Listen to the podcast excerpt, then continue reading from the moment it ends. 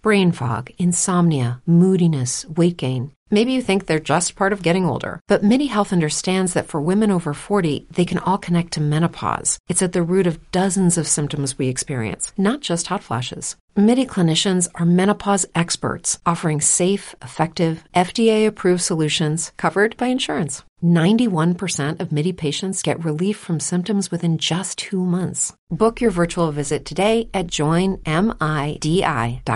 If you're a woman over 40 dealing with hot flashes, insomnia, brain fog, moodiness, or weight gain, you don't have to accept it as just another part of aging. The experts at MIDI Health know all these symptoms can be connected to the hormonal changes of menopause, and MIDI can help with safe, effective, FDA approved solutions covered by insurance. 91% of MIDI patients get relief from symptoms within just two months. Book your virtual visit today at joinmidi.com.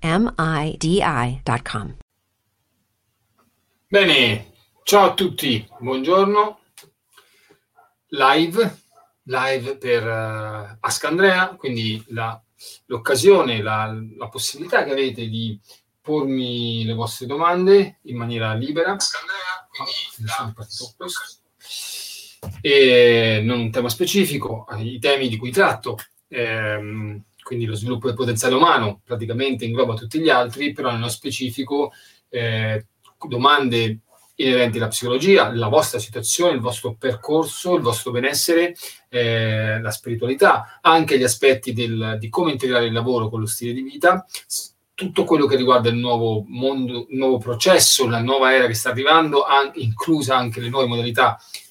proprie del lavoro e anche rispetto all'arte, sempre nell'ottica dello sviluppo del potenziale umano. Bene,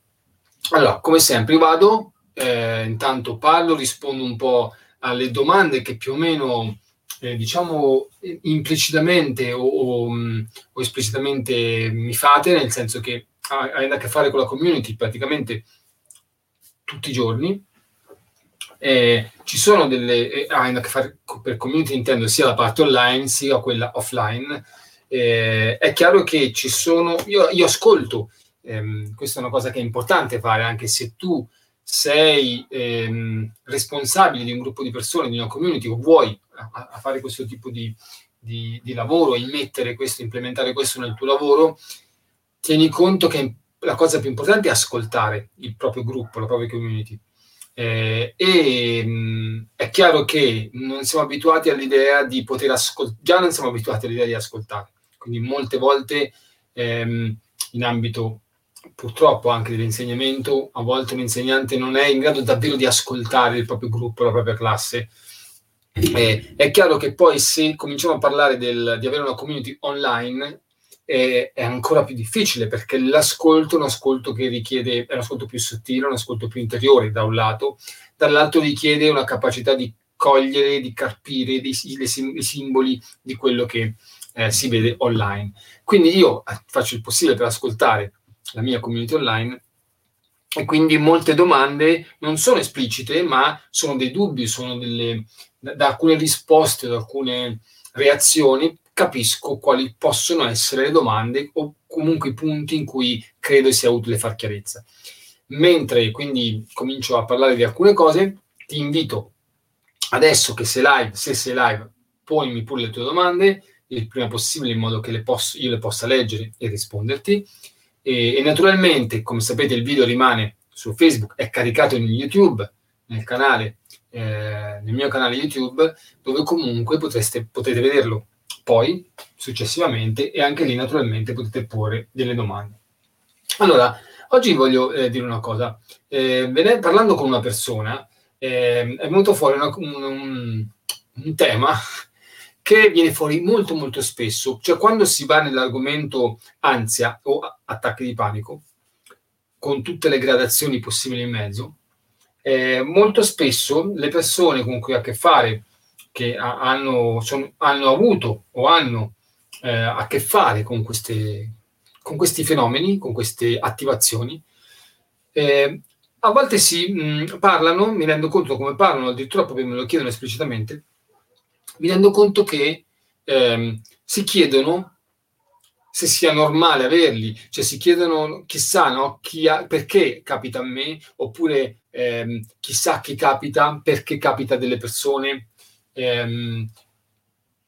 soprattutto viene percepito come a, e questo purtroppo anche per a, a, causa di, di, di, alcuni professionisti della salute che e non so per quale motivo, un po' per condizionamento, un po' per ignoranza, a volte anche proprio per um, qualcosa di non buono, tendono a sottolineare la, il concetto di malattia, no? di essere malato, no? tendono quasi a, a, amplificare la convinzione che una persona di essere malato, mentre nel mio approccio eh, è proprio l'esatto contrario, ok? Quindi ehm, è chiaro che però una persona ehm, che ha in qualche modo questo tipo di condizionamento, quando vive stati d'ansia attacchi di panico, tende a sentirsi malato, di avere una malattia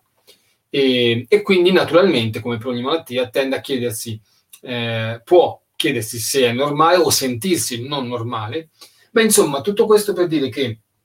eh, in realtà quello che io penso, quando mi capitano queste occasioni, quello che dico è che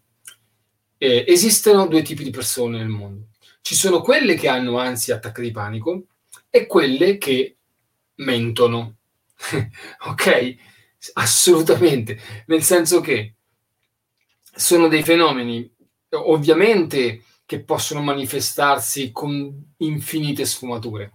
con eh, diverse frequenze per ognuno, ma, lo ripeto, ci sono persone che nella vita hanno sperimentato o sperimentano a diversi livelli stati di ansia o attacchi di panico e persone che mentono, cioè che li sperimentano ma non lo dicono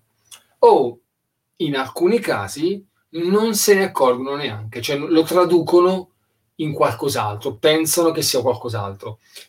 Mm, dipende ovviamente dalla, un po' dalla sensibilità di ognuno, dipende anche dal bagaglio culturale che abbiamo, da, anche a volte dai condizionamenti culturali che abbiamo, quindi può capitare che qualcuno semplicemente confonda, non, non è, non è, non, mm, dipende anche dal, dalle modalità in cui il nostro cervello è abituato a tradurre dei segnali, quindi eh, non è escluso che alcune persone eh, tendono ad essere molto, a, come dire, sono molto connessi a quello che sentono fisicamente, fanno fatica magari a tradurre emotivamente un vissuto fisico e quindi a volte scambiano sintomi, eh, che ne so, sim- sintomi gastrointestinali abbastanza costanti, eh, pensano che siano sintomi gastrointestinali e non si rendono conto che sono piccole forme, piccole o grandi forme d'ansia o di attacchi di panico. Ehm, quindi in alcuni casi può succedere che qualcuno proprio non se ne accorga perché ha semplicemente delle sensazioni fisiche e non, non le traduce come ansia o attacco di panico. Altri mentono, cioè non lo dicono o hanno paura di dirlo. Eh, e questo è veramente importante. Serve uno per normalizzare, al di là del fatto che la parola normale è veramente qualcosa che si potrebbe tranquillamente cancellare dal vocabolario e la, lo manteniamo magari semplicemente per per eh, il mondo della statistica, dove la normale è quella famosa curva che stabilisce, dal mio punto di vista, anche molto poco, no? perché quello che, che, fa l'uomo medio, che non esiste, l'uomo medio è un po' come, come il, lo Yeti, nessuno l'ha visto, ma tutti ne parlano. Al di là di questo, scherzi a parte, eh, in realtà, quindi, normale, cosa è normale? Ok? Eh, ma se vogliamo utilizzare questo termine, è, è, è importante normalizzare il fatto di vivere stati d'ansia che in alcuni casi possono eh, mh, esprimersi, manifestarsi in quelli che poi sono spesso definiti attacchi di panico. Normalizzare, cioè appunto rendersi conto che davvero tutti in qualche modo lo hanno vissuto, lo stanno vivendo o lo potranno vivere in diverse condizioni con diverse frequenze e soprattutto, ed è qui che entra in ballo la differenza nell'approccio, per esempio, della psicologia transpersonale, soprattutto ognuno può vivere, affrontare e proprio vivere in modo diverso. Perché, ritornando al discorso di prima, mentre una visione dal punto di vista del nuovo paradigma olistico, una visione obsoleta, considera alcuni sintomi, alcuni fenomeni, sintomi di una malattia, di una patologia, la definizione tecnica che dà per esempio la psicologia transpersonale è un'ipersensibilità mal gestita. Quindi questo è importante da capire, la, il vissuto soggettivo, perché a parità di attivazione di quei vari sintomi, chiamiamoli così, definibili come ansia a diversi livelli o attacchi di panico, ognuno di noi ha una sua sensibilità rispetto a questi fenomeni, ha un suo vissuto che gli, gli fa interpretare in un certo modo e ha una sua più o meno eh, espansa capacità di gestirli, di padroneggiarli, perché stiamo parlando di fatto di stati di coscienza. Quindi la capacità di padroneggiare, di gestire uno stato di coscienza determina quanto quella, quello stato di coscienza, quei fenomeni, quella fenomenologia di quegli stati di coscienza ci condiziona la vita, ci fa soffrire, ci impedisce di vivere serenamente. Questi elementi vanno considerati, questi elementi vanno considerati perché permettono di ehm, inquadrare meglio più o meno di che cosa si tratta senza entrare in tecnicismi scientifici, ma rendersi conto che c'è tutta una fenomenologia diversa per ognuno e ehm, che di fatto si tratta di alcune attivazioni connesse a o situazioni contingenti o a situazioni che ci portiamo dietro da tempo eh, o a una nostra sensibilità, un nostro modo di vivere, ma più, più, più eh, realisticamente un, un, un intreccio di entrambe. E possiamo cercare di renderci conto che ognuno di noi ha a che fare con tutti questi fenomeni che fanno capo a quella macro emozione che possiamo definire paura. Ok? Che esiste, esiste per tutti, ce l'abbiamo nel DNA, e quindi da un lato va accettata in quanto tale, va onorata in quanto tale, dall'altro è chiaro che in un modo o nell'altro dobbiamo farci conti eh, nel modo giusto e riuscire a interfacciarci nel modo giusto con questa, questo principio, perché è un principio, e, ehm, e, farne ciò che è più utile per noi, che di certo non è soccombere alla paura, rimanere paralizzati dalla paura, ma non è eh, neanche ehm, eh, combatterla come se fosse un nemico eh, da sconfiggere, da uccidere e quindi rischiando di, di perdere innanzitutto una, un, questo tipo di battaglia se affrontata in questo modo e, mh, e invece eh, e soprattutto non, non riuscendo a, eh, cioè facendo questo, combattendo, mettendoci contro la paura, fa, vince lei, cioè lei aumenta, fuggendo aumenta uguale, si tratta di comprendere questo principio e sicuramente di superare, di andare oltre la paura. Avete sentito un miagolio, era Ray, che è il mio gatto, che mi sta guardando. Forse vuole venire qui sopra, adesso vediamo. Quindi, allora, io ehm, Fatemi sapere come state, intanto state bene? Ancora fuori, eh, mi sembra che è autunno, eh? l'autunno si sente e è bello, uno dei periodi che, che amo di più, ehm, però oggi è abbastanza caldo, quindi chissà come state, cosa state facendo, se questo è un orario buono per questo tipo di live, ancora non, non sono riuscito a capirlo. Comunque, chi è connesso, saluto chi è connesso, saluto chi verrà, chi verrà dopo e fatemi domande, avete la possibilità in questo tipo di live di pormi le domande adesso, domande anche personali vostre, oppure mh, mm, più generali, come volete. Se, se lo scrivete io eh, faccio il possibile per rispondervi, quindi se me le fate adesso vi posso rispondere live direttamente, altrimenti poi devo farlo eh, in differita e quindi diventa un po' più complesso, perlomeno non avete una risposta subito. Quindi, eh, tornando a questo concetto, eh, capite, quello che io dico non è, mm, ovviamente è chiaro, quando dico c'è chi ha l'ansia eh, e chi mente, eh, non è che lo dico, io non conosco tutti, non parlo con tutti, però diciamo che ho a che fare con tante persone, ehm, quindi oh, ci sono tanti elementi che mi, fa, mi, permet- mi, fanno, mi danno la possibilità di fare questa battuta. anche nel video, per esempio, nel canale YouTube, eh, se andate a vedere, mh, mm, la, la, per ora i video più visti, le, le, visualizzazioni maggiori, ce ne hanno i video che ehm, parlano di questo tema, danno suggerimenti per gestire l'ansia o per affrontare l'ansia. L'altro grande tema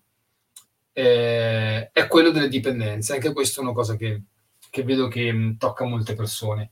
E anche qui potremmo dire la stessa cosa, perché tutto dipende, esattamente come prima, molto dipende da cosa definiamo ansia, da cosa definiamo paura, ansia o attacco di panico, allo stesso modo mo, tutto molto dipende, se parliamo di dipendenza, da cosa intendiamo per dipendenza. È chiaro che se quando parliamo di dipendenze ci riferiamo soltanto alla dipendenza da, ehm, da sostanze, da droghe da, o da alcol ehm, o dal gioco, che sono le dipendenze più, diciamo, più, non più comuni, però quelle a, a cui si fa più riferimento quando uso questo termine, quelle più eh, medicalizzate, no? quelle più gravi se vogliamo. Però se si fa riferimento a queste è chiaro che poi uno può dire ok, di dipendenti ce ne sono un certo numero, che purtroppo non sono pochi, ma io ne sono fuori. Se però al termine dipendenza diamo il significato reale, ok, significato più oggettivo, più espanso, anche qui la battuta che ho fatto per eh, l'ansia vale per la dipendenza. Quindi ci sono due tipi di persone, le persone dipendenti da qualcosa o da qualcuno e le persone che mentono, ok? E, ehm, di fatto, anche qui ci sono dipendenze che causano più danni evidenti e dipendenze che causano danni meno evidenti. E non, non, questo non significa che non siano meno, eh, meno gravi o meno dannosi. Eh. Poi, un esempio, nell'ambito ancora delle, delle, delle grandi droghe, diciamo, delle, delle grandi dipendenze, eh, è quello dell'alcol, che è estremamente sottovalutato, no? nel senso che i numeri ci dicono che i danni e le morti da alcol, da ehm, sono molto più di quanto nell'immaginario collettivo ci sia, molto più di quanto c'è in un qualsiasi ragazzo o adulto che va, che va in un bar e prende un alcolico. Ehm, anche qui eh, diciamo che la, percezione, la consapevolezza della dipendenza, parliamo di alcol, è me- meno di quanto si pensi. Molte penso- persone non si, pro- non si, rendono proprio conto di essere alco- alcolisti. Ok? Ehm, però, ecco, questo è un esempio all'interno delle grandi dipendenze. Il fatto è che ci sono, per esempio, dipendenze come la dipendenza da lavoro, che è una cosa che non viene percepita tanto classificata o di cui non ci si vergogna, no? in un certo senso, come ci si può vergognare o eh, ci si può nascondere se si ha una dipendenza da, da, da, da, eroina, da cocaina o da alcol o da gioco. Però ci sono in, in, in ehm, Giappone, cioè, adesso non mi viene in mente questo, il termine, c'è un termine giapponese che indica proprio la morte da lavoro, che non è come da noi le morti bianche, intese come una persona che muore per colpa del lavoro che fa, cioè per gli strumenti che utilizza, cose del genere. Persone che muoiono di fatto di stress da lavoro. Ha un nome preciso che adesso non ricordo, giapponese. Quindi ci sono morti eh, di dipendenza da lavoro. E questa, per esempio, non viene percepita come una dipendenza. Anche questa, come le ansie, possono essere t- piccole o grandi. C'è chi, dipende, chi ha dipendenza da lavoro lo porta, come eh, evidenziano queste, questi studi, questi, questi, questi dati che ci arrivano, che ha portato a creare questo nome giapponese che adesso, dato che l'ho, l'ho tirato fuori, non vi lascio in sospeso, lo dico. Eh, morte lavoro, termine giapponese, vediamo se va bene. Vediamo, così vi do questa informazione, così se volete vi fate una ricerca. Eh, Karoshi. Allora, vi leggo come da Wikipedia. Karoshi. Mamma mia quanto ci mette che connessione. Spero che mi sentate bene voi con questa connessione. Allora, ehm, ma è sparita. Ok, è un termine giapponese che significa morte per troppo lavoro. Pensate, karoshi. Il Giappone è uno dei pochi paesi in cui questa categoria, le cui principali cause mediche sono attacco cardiaco dovuto a sforzo e stress, è riportata nelle statistiche delle cause di morte. Pensate. Eh, questa è una dipendenza eh, non troppo conosciuta, cioè non troppo classificata o percepita come una dipendenza grave come quella da alcol o da gioco d'azzardo o qualcosa del genere. E, e, anche questo ognuno di noi può non accorgersene perché magari, magari è meno, però la dipendenza dal lavoro può essere una dipendenza di cui non ci accorgiamo, magari ce ne accorgiamo quando rischiamo, quando lo perdiamo, nel senso che ehm, al di là del fatto che perdere il lavoro può causare ansia e stress per un discorso economico, no? Però molte volte eh, la cosa che quasi sempre in realtà per quello che ho testimoniato io la perdita del lavoro anche quando poi questo non comporta una particolare ansia da un punto di vista economico perché magari una persona ehm, non ha difficoltà ma a volte anche quando ha difficoltà però la cosa che emerge di più è la mh, proprio la mh, è una reazione come quando ti lascia una persona che ami o muore una persona che ami no? cioè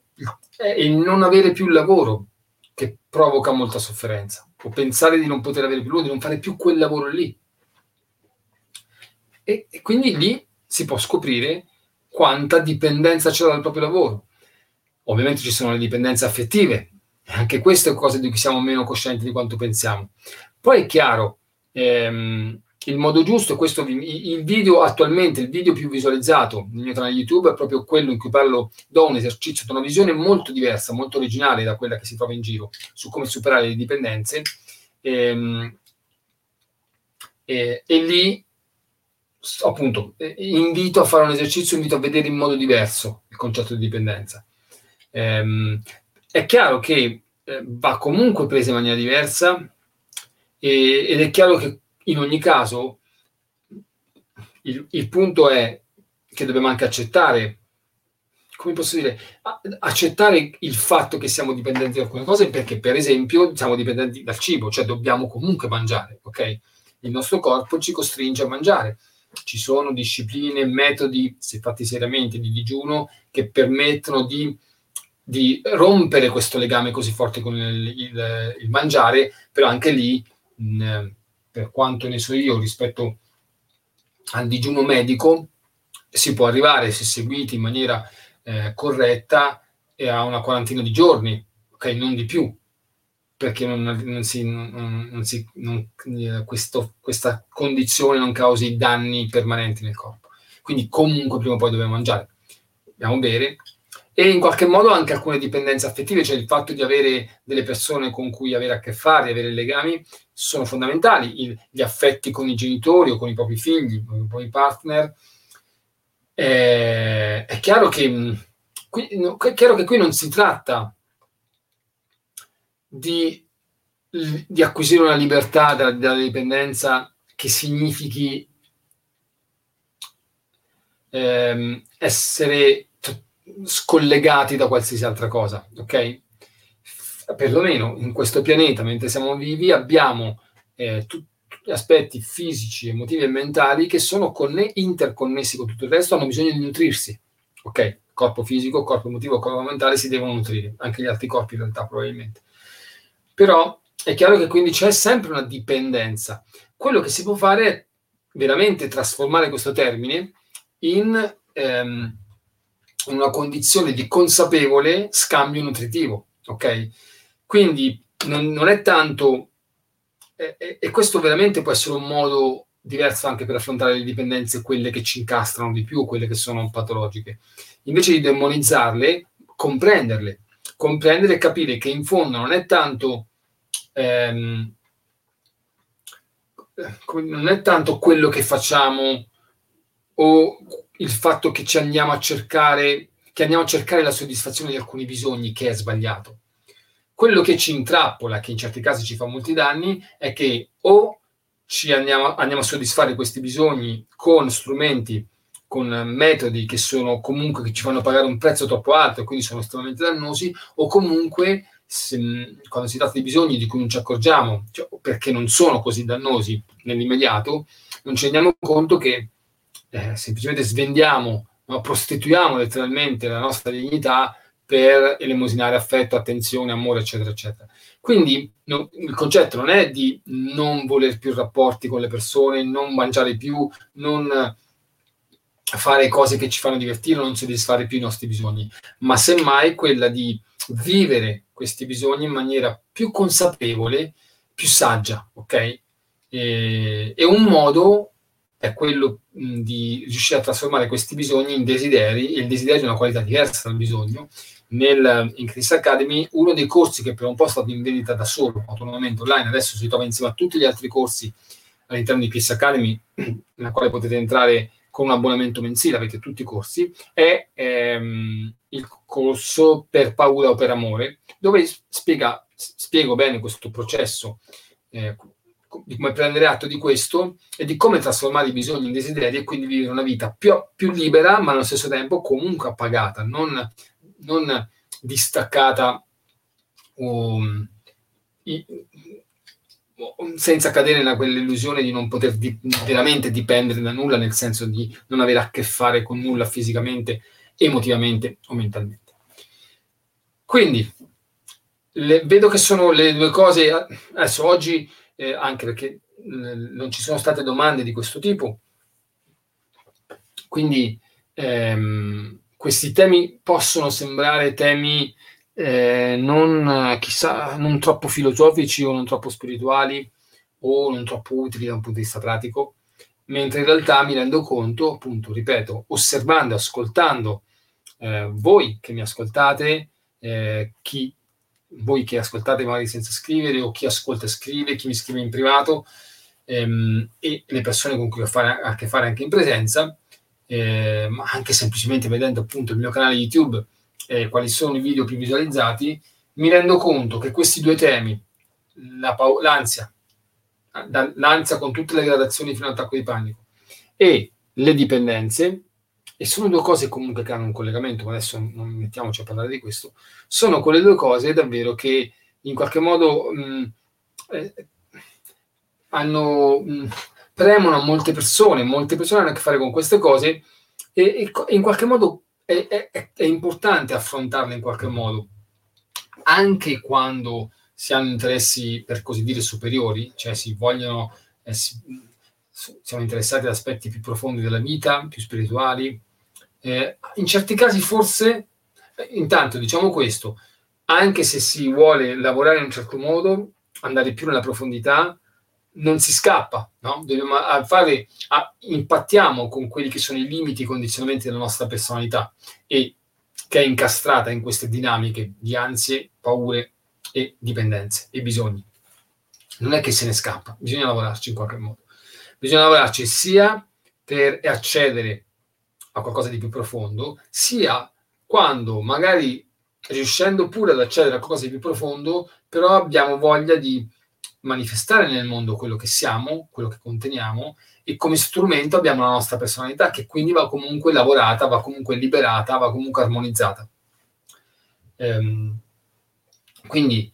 diciamo che è, non, non, se ne può fare a meno eh, di, di, evitare tutto questo.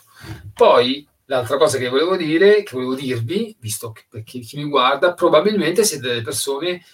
che hanno una maggiore sensibilità ad alcuni temi, no? Se vi interessano i miei video o i corsi che faccio o le cose che scrivo, eh, è chiaro che avete una certa sensibilità rispetto ad alcuni temi che vanno oltre quello che è, diciamo, più banale, più materiale che viene offerto. Eh, e in realtà è chiaro che persone così, persone come voi, è chiaro che paradossalmente, ma mh, mm, non neanche tanto paradossalmente perché la, una spiegazione logica anche intuitivamente coglibile c'è, sono più soggetti a forme d'ansia e mh, mm, a volte anche a dipendenza. Perché qui, eh, soprattutto quando si cade in dipendenza appunto con sostanze o cose di questo tipo, eh, è chiaro che c'è la ricerca di una fuga dal mondo ordinario che ci viene dato, perché non piace. Questa fuga, ovviamente, come sappiamo, il prezzo da pagare è troppo alto, questa fuga non porta davvero a liberare o andare da un'altra parte migliore, però è chiaro che molto spesso chi fa l'utilizzo di queste sostanze sta fuggendo da un mondo ordinario che non, non, non, gli piace, sta cercando di attingere a uno stato di coscienza alternativo, diverso, lo fa in maniera sbagliata, ma lo fa. Quindi spesso sono persone appunto più profonde, più sensibili, che cercano qualcosa oltre quello che gli viene dato o quello che pensano sia l'unica realtà che hanno a disposizione. Ma in generale anche chi vive forme d'ansia, attacchi di panico o questo tipo di, di, di ipersensibilità appunto mal gestita, come dicevamo prima, eh, molto spesso si tratta appunto di persone più sensibili, più recettive e quindi in grado di eh, cogliere maggiormente alcune possibilità, eh, cogliere magari alcuni aspetti della vita che poi non, eh, e, e, e poi incontrando i condizionamenti ehm, genetici, condizionamenti di tutto quello che hanno ricevuto da questo mondo, queste cose cozzano, ok? O queste parti non accettano le, ehm, le cose più profonde che uno va a percepire e questo crea le, le forme d'ansia. Diciamo che anche se la visione di Freud è estremamente superficiale, o perlomeno è solo relativa a un punto, però quello che la psicanalisi ha riscoperto in Occidente, perché questo era evidente per tante altre culture e lo era anche in Occidente fino a un certo periodo, però vabbè, diciamo che eh, l'intuizione di Freud che le varie forme, le varie sintomatologie, le varie nevrosi, erano dovute al fatto che c'era una parte di noi, l'ess, che esprimeva dei bisogni, esprimeva delle, mm, di, di qualcosa di più profondo, ehm, che spinge per l'espressione di qualcosa di profondo, impatta poi con dei condizionamenti sociali che reprimono questa parte o comunque la vogliono, la vogliono eh, omologare e si creano no, queste, queste nevrosi e si creano delle famose resistenze dell'io che poi accomoda in qualche modo e, e, e questo ovviamente nella, nella, visione freudiana era soprattutto associato o quasi esclusivamente associato alla, agli impulsi sessuali gli impulsi di, eh, come si dice il termine, di, insomma, di proliferare, ok? Una componente biologica essenzialmente che impattava con una società con le sue regole e quindi dal suo punto di vista la cosa migliore che si poteva fare è quella di trovare un giusto adattamento, no? ehm, ma le varie nevrosi erano il modo, usando parole che si, credo siano proprio sue o comunque di qualcuno che ha a che fare con il mondo freudiano, eh, i sintomi erano il modo di fare, è il modo di fare sesso della persona che reprime quegli impulsi sessuali. Poi, grazie sempre in Occidente, quindi eh, ripeto, sono riscoperte, però grazie a Jung si è espanso questo concetto e si è visto che questi impulsi non sono solo impulsi sessuali e personali, ma sono cose che vengono dal profondo più ampi e più espansi. È chiaro che quando una persona è sensibile a queste cose,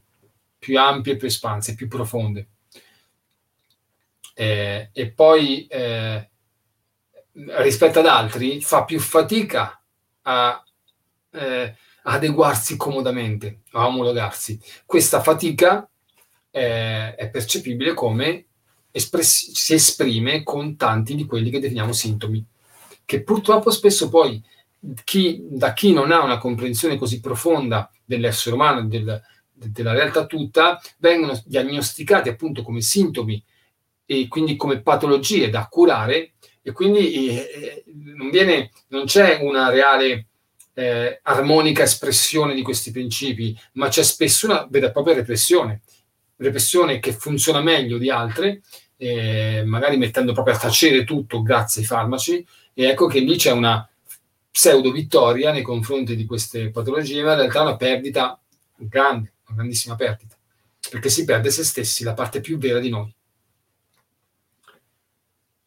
Bene, allora, eh, non vedo domande. Questo non so perché, io perché vedo che vi connettete, la, mh, mm, vedo che mettete like oppure eh, siete in linea. Ehm, giustamente, se non, se non avete domande da fare, non potete, fa- non potete farle per forza. Però se vi connettete e siete interessati a questo, il mio invito è approfittatene, visto che siamo qui, potete chiedere e, e magari se avete qualcosa di vostro, no? un bisogno, cosa più personale o qualcosa di, di specifico di cui, di, di cui, magari non parlo, oppure qualcosa che vi viene in mente rispetto a quello che sto dicendo. Ecco, il mio invito è non aver paura, buttatevi, mettete giù la domanda e io vi risponderò molto volentieri. Naturalmente se chi vedrà, molti vedono il video su YouTube successivamente, vale anche per voi, potete farlo. Ok, io chiuderei qui. Ok, vediamo se... Aspetta un attimo per vedere se qualche domanda è stata buttata giù. No. Va bene. Allora, ok, cosa posso dirvi? Intanto, grazie per l'attenzione. Vi invito nel link in descrizione sul canale YouTube. Intanto, se siete sul canale YouTube, vi invito a iscrivervi e cliccare sulla campanella così almeno ricevete le notifiche. tutte queste cose le potete ascoltare anche sul podcast, se avete magari mh, vi viene più facile o, vi, o preferite eh, ascoltare magari anche mentre guidate oppure con delle cuffie con camera, occhi chiusi in casa mh, su, spot, su Spotify e altre piattaforme simili, trovate gli audio di questi video e poi eh, avete sotto il link per iscrivervi alla community del Chris, il cerchio di sveglio interiore spirituale, così poi ricevete, riceverete tutti gli aggiornamenti con la newsletter, ma avete anche la possibilità di accedere al gruppo privato di Facebook, dove comunque avete la cosa più importante forse delle altre persone come voi che cercano qualcosa di più profondo e, ehm, e cercano un miglioramento di sé, uno stato anche di maggior benessere per se stessi e per gli altri. Trovate delle persone con cui potenzialmente potrete scambiarvi idee e senti- sentire di non essere soli, perché questa è la cosa più importante eh, e poi magari anche io lì fornisco ogni tanto delle risorse, degli spunti eh, per approfondire. E poi per chi ha voglia di implementare queste cose che sto dicendo in una pratica, vuole lavorarci e non può farlo in presenza, perché magari è lontano da qui o perché preferisce stare comodo in casa, esiste Chris Academy dove tu avete tutti i corsi a disposizione, dove vi pare, sul telefono, sul computer, sul tablet, e ci sono video lezioni, sadane, pratiche guidate, guidate da me e meditazioni guidate, anche queste da poter ascoltare per praticare. E soprattutto al momento attuale, mentre sto facendo questo video, eh, Chris Academy offre la possibilità di eh, pro- essere provata per sette giorni in maniera gratuita, cioè potete accedere, è ad abbonamento mensile, non potete accedere e provare gratuitamente per sette giorni. Cioè per una settimana avete tutti i corsi a disposizione, tenete conto che io ogni settimana aggiungo contenuti nuovi, e anche lì c'è un gruppo privato solo per gli studenti per approfondire. Per una settimana avete tutto questo gratis, quindi il mio invito è fate la prova e poi decidete, decidete se ritenete giusto o meno investire quel prezzo mensile eh, per continuare. Ovviamente poi potete eliminarvi quando volete, interrompere l'abbonamento quando volete. Va bene, vi auguro un buon weekend e ci vediamo prossimamente eh, con Ascandrea ci vediamo venerdì prossimo.